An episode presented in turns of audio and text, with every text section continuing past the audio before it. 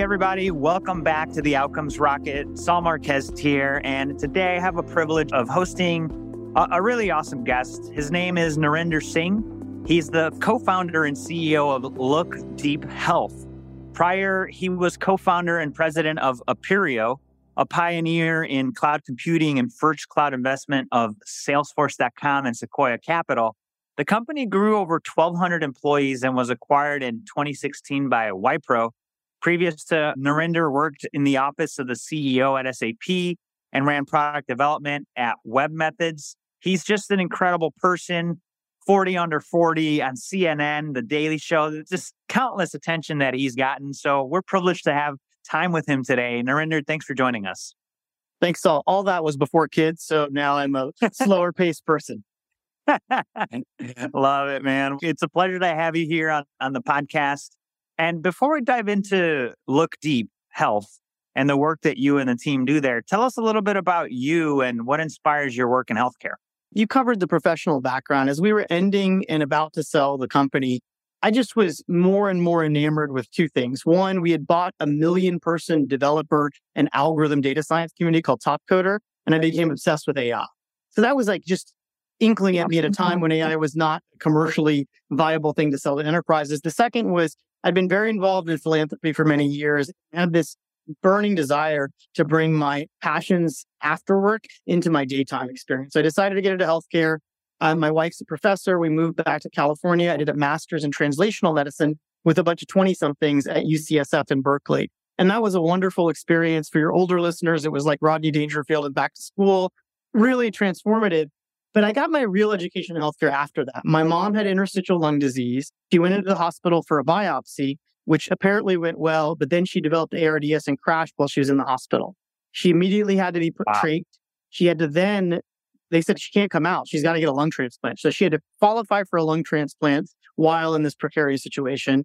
Then eventually made it on the list, had to get ECMO to extend her time, had a successful oh, bilateral lung transplant, multiple infections. So she was inpatient at UCSF for six for 12 weeks. And then we had another six weeks where we were in the city taking care of our own health facility. So I spent a thousand hours in the ICU on the floor of the hospital watching how every element of healthcare worked from the patient perspective. And frankly, amazed because for my mom to make it out, two grandkids five years later is because wow. a thousand things had to go right. But you you notice the things that were everything was critical. And for example, my favorite nurse was this woman named Meg. If she's listening, I hope I get a chance to thank her and hug her. She was such an inspiration through, but not because she was caring compassionate. Almost all the nurses were. The thing that Meg was very good at is when she didn't have another patient, she was very good at spotting problems, but before they became an issue. So I started thinking about why can't Meg be with my mom all the time? And then why can't Meg be with everyone's mom all the time? And we're not calling the AI Meg, don't get me wrong, but we started thinking about AI and computer vision that could watch the patient at every instance. Because on the average shift, a nurse is in, in a patient's room an hour or two out of 12, a doctor's there a few minutes a day. Most of the time, there's not attention on the patient. And every clinical provider will say there's no substitute for seeing, feeling, and interacting with the patient. And so that really inspired me for healthcare. And really, what the company um, sought to do is use artificial intelligence and computer vision to help watch patients, to help those guardians, those caregivers provide the best care, care possible, even when they weren't in the room with your loved one.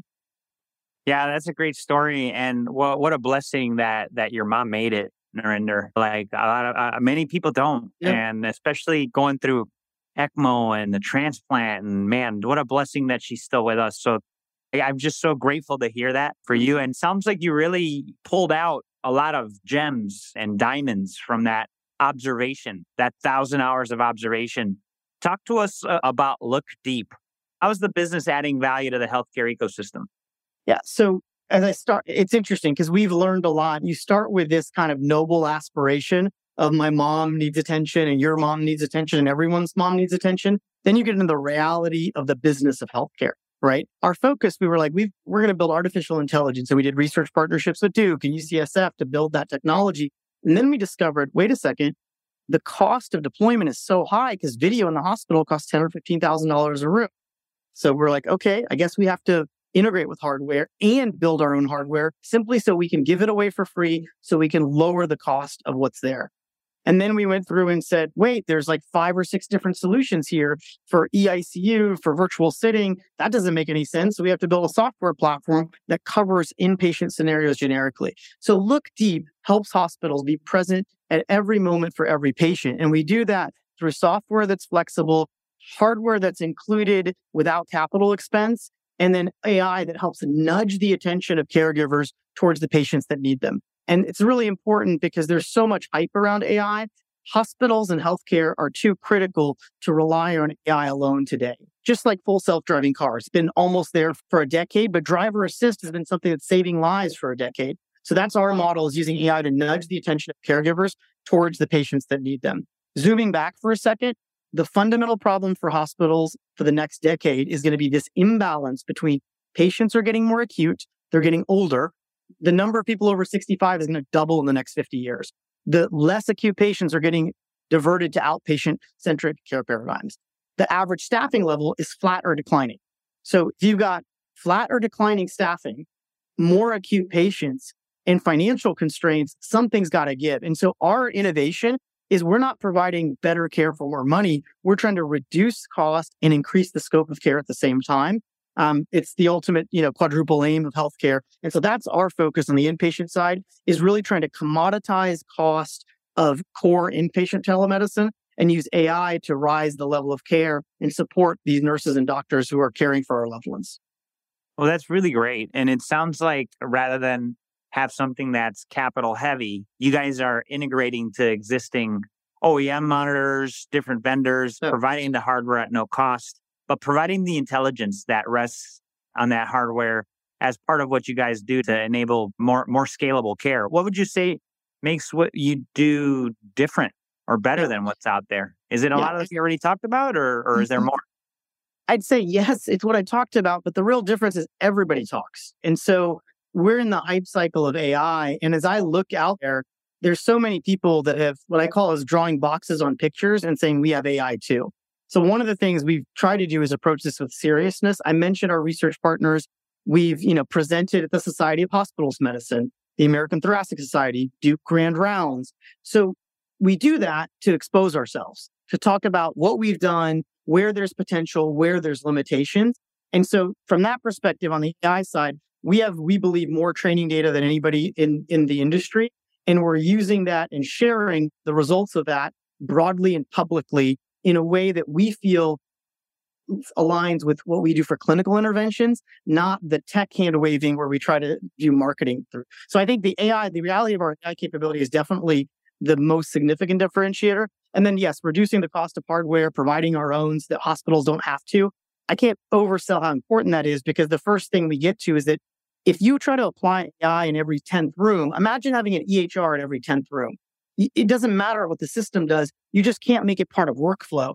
So right. that fundamental step of saying no capital expense, you can deploy gladly and count on the technology being there is really a minor but fundamental transformation that pairs with the AI to allow hospitals to see strategic change from this, not just another niche innovation that gets applied. We're trying to be a platform for every patient in every room in the hospital. That's fascinating. And now, you know, the the front door to healthcare is not just one. Is there any applications of, of what you do here in the home? Yeah. So part two, I think that makes us unique is focus. And the reason we're so focused is because of the AI capabilities. Taking software and moving it from the, hospital to a assisted living facility is not very hard. Taking the AI models and having them translate is very difficult. And so I would say this, our focus is on acute care. So that means hospitals, LTACs, some SNFs, and potentially hospital at home because there it's a room setting. It's trying to replicate the hospital's like capability in that room setting. There we're very strong. Outside of that, I think a lot of our technology applies, but our high differentiator does not. So we're pretty focused on the acute care paradigm from home to hospital. That's fantastic. Thank you for sharing that. And folks, it's something to think about. And I want to just pause here for a second, Narinder, to, to just point out like when you've got a business and you're wanting to establish a niche, it's important that you're clear and vocal about what you don't do because yeah. that is, is oftentimes more important. I was at Medtronic before, and when Omar Ishrak was the CEO, man, he just did this masterfully. He would sit in front of a crowd and he'd be like, This is what we do. And this is what we don't do. And let me expand extend the list. So I, I think you're doing a fantastic job of keeping us focused here, Narinder, on on what it is you guys offer. It's acute, it's specific to that particular area, and no questions asked there. So how have what you guys do really has it improved outcomes? Can you give us yep. some stories there? Yeah, absolutely. So think about like our spectrum if we get into acute care as we think about things that relate to safety like virtual sitting. Like hosp- a lot of your listeners may not even be aware that in the average hospital, there's three to 5% of patients that are watched with what's called a sitter. That's not a nurse, not an assistant, just somebody who sits in the room and says, Saul, please stay in bed right now. You're in a hospital trying to prevent falls and other kind of extreme activities. There's been a market for virtual sitting for a decade where people will do that same thing over video. What we're doing is expanding that dramatically because the AI is nudging the person so they can watch for more people. And so we've seen incredible outcomes on our virtual sitting capabilities. And what we're really targeting is not just great outcomes on 5% of patients. How do we expand that to 15, 20, 30, 50% of patients? So we're seeing some of our hospitals deploy 20, 30% of their census through this, this approach, whereas in the past they've only done 5%.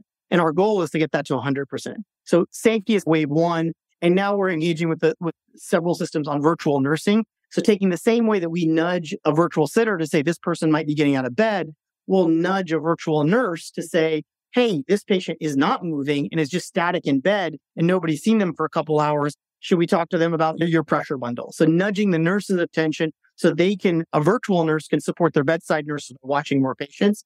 And, and that becomes the second wave. And then finally, transfers of care, virtual medicine, moving people from the ICU to the floor of the hospital. This is where just now starting to get into is seeing that can we provide overlaps so that you can move people at the appropriate time, but still give them additional attention so that you can have ICU like attention as they're transitioning down. It's somewhat odd. And if you've ever been in a hospital, you go from the ICU where you have one nurse for two patients to the floor, we have one nurse for six, and you feel like you've been abandoned as a patient. And yeah. so it always struck me that there's no smooth transition between those two.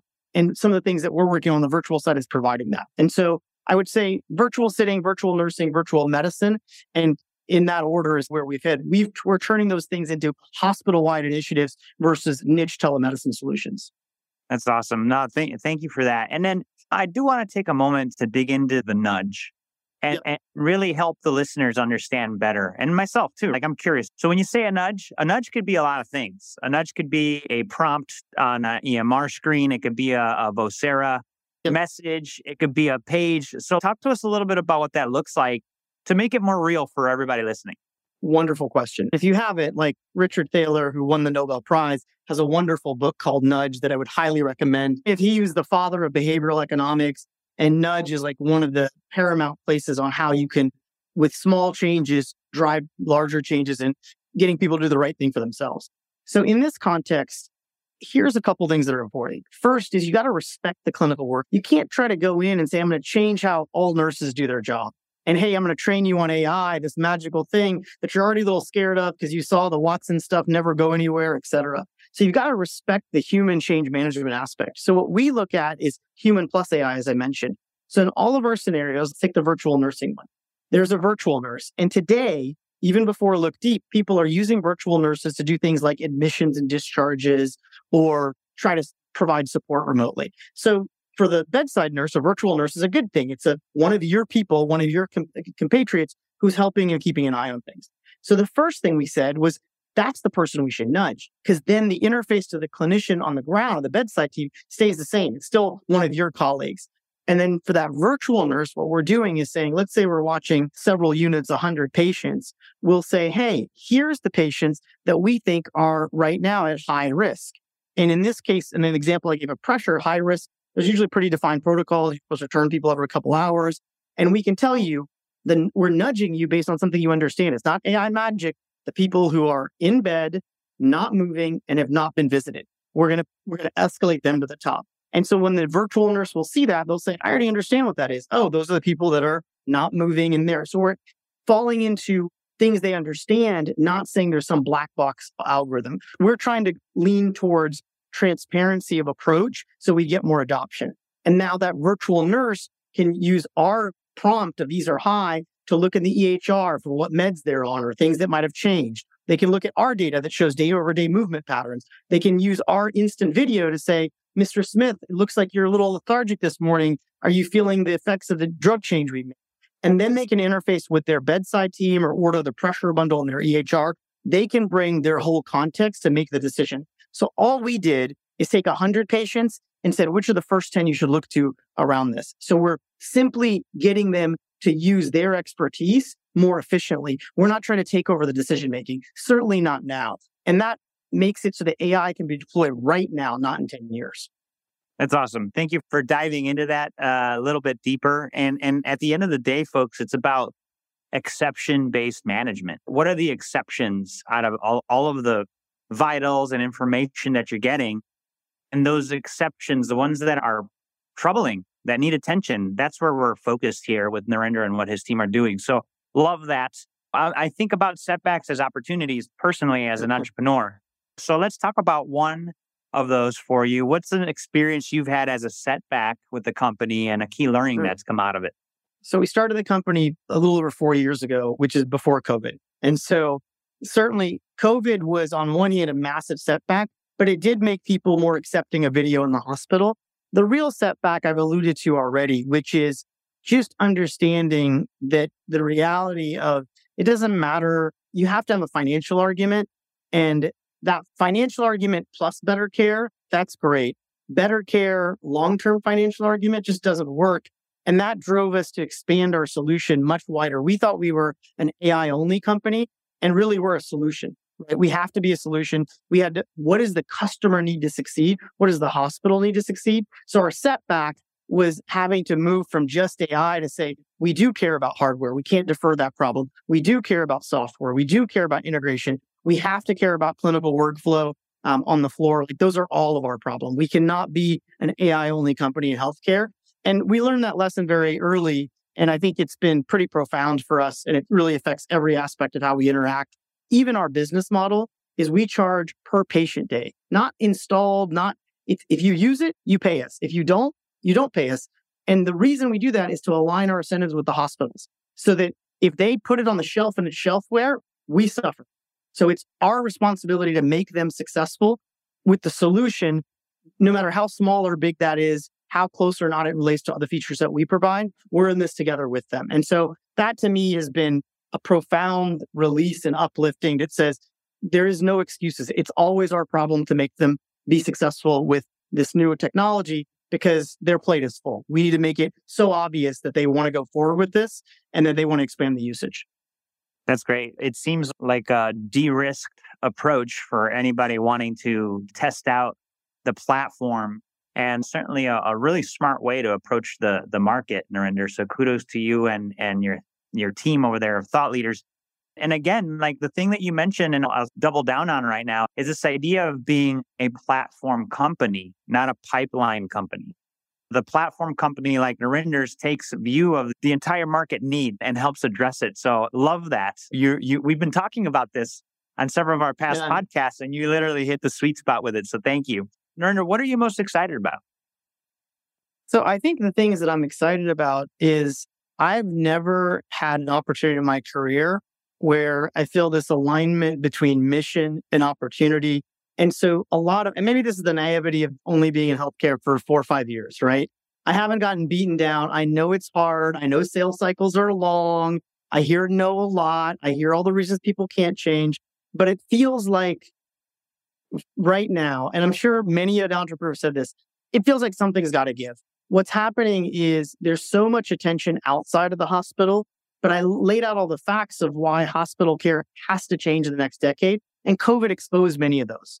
So I think there's a willingness to change that has not been there when the healthcare hospital system revenue was up into the right. So there's a willingness to change. There's all sorts of barriers to that change, but that willingness to change, I think, is a once in a generation opportunity. I don't think that's existed. I think there's been a lot of times where healthcare 10 years later looks like healthcare 10 years ago. And I think everybody is pretty, pretty clear that change is going to come. They may argue how fast it comes. But when we talk to people who are thought leaders in the industry, they're like, this is going to happen. It's just a question of when. I feel very blessed that we get an opportunity to have that in our, our backs as we get to try to help hospitals provide better care for patients. Yeah, no, I think that's a great call. And now is the time. And look, there's the shift that the shifts that are happening in healthcare, the new entrance into healthcare. People are making moves and it's a four trillion, four point three trillion dollar pie in the US alone annually. Yep. So there's definitely incentive to make change happen. And so of that 4.3 trillion, about a trillion and a half is in hospitals. And our argument is that the number of startups and innovation, new innovations in that section is one to 100 less in hospitals. So we might be crazy in going after the highest hill, but we think there's such opportunity for innovation there because in the past, people have focused so much on the outpatient side that I think there's an appetite for hospitals who want to change with new innovative solutions. Hey, so give me that stat again. It's one in a hundred. Uh, give me that yeah, one again. So out of the 4.3 trillion, about 25 to 35% of that spend is in hospitals. Okay? Okay. Yep. If we go and look at the funding of healthcare investors the last N years in startups in Series C and Series especially, that has been 50 to 1, 100 to 1 outpatient. And even when it's inpatient, it's like revenue cycle management, barely ever the care pieces. The Got it. care innovation has only been the Medtronics of the world or medical devices. The, a lot of things we've seen have really neglected those hospitals because they've been like, oh, hospitals, that's different. And I think that truism is true until it's not. And I think we're seeing with COVID that it's not. Like that we're seeing the opportunity for change to happen. And in, just like a lot of exponential changes, they feel like they drip along and then they're everywhere. And I think we've seen that with AI. And the problem with AI in hospitals is how do you bring it in pragmatically? And I think we've at least taken a good crack at solving that. So I think we're going to see this kind of change in hospitals look like it's nowhere and then everywhere all at once.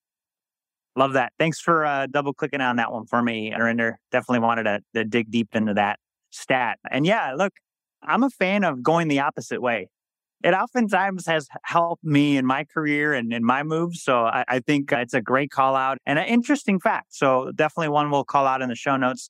And folks, by the way, the show notes have everything you need links to things we've talked about, information about Look Deep Health, information about Narinder. So make sure you check that out and find ways to engage with him and the team there. We're here at the end, Narinder. So I'd love if you could just close us out with a closing thought and where you want people to get in touch with you and your team.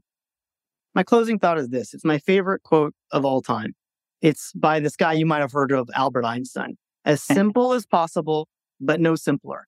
And I think that covers so much of what we're looking at is that we don't need magical treatments that have this incredible complexity, but we also cannot oversimplify the problems and the reality of tensions we have in the healthcare system, especially in hospitals.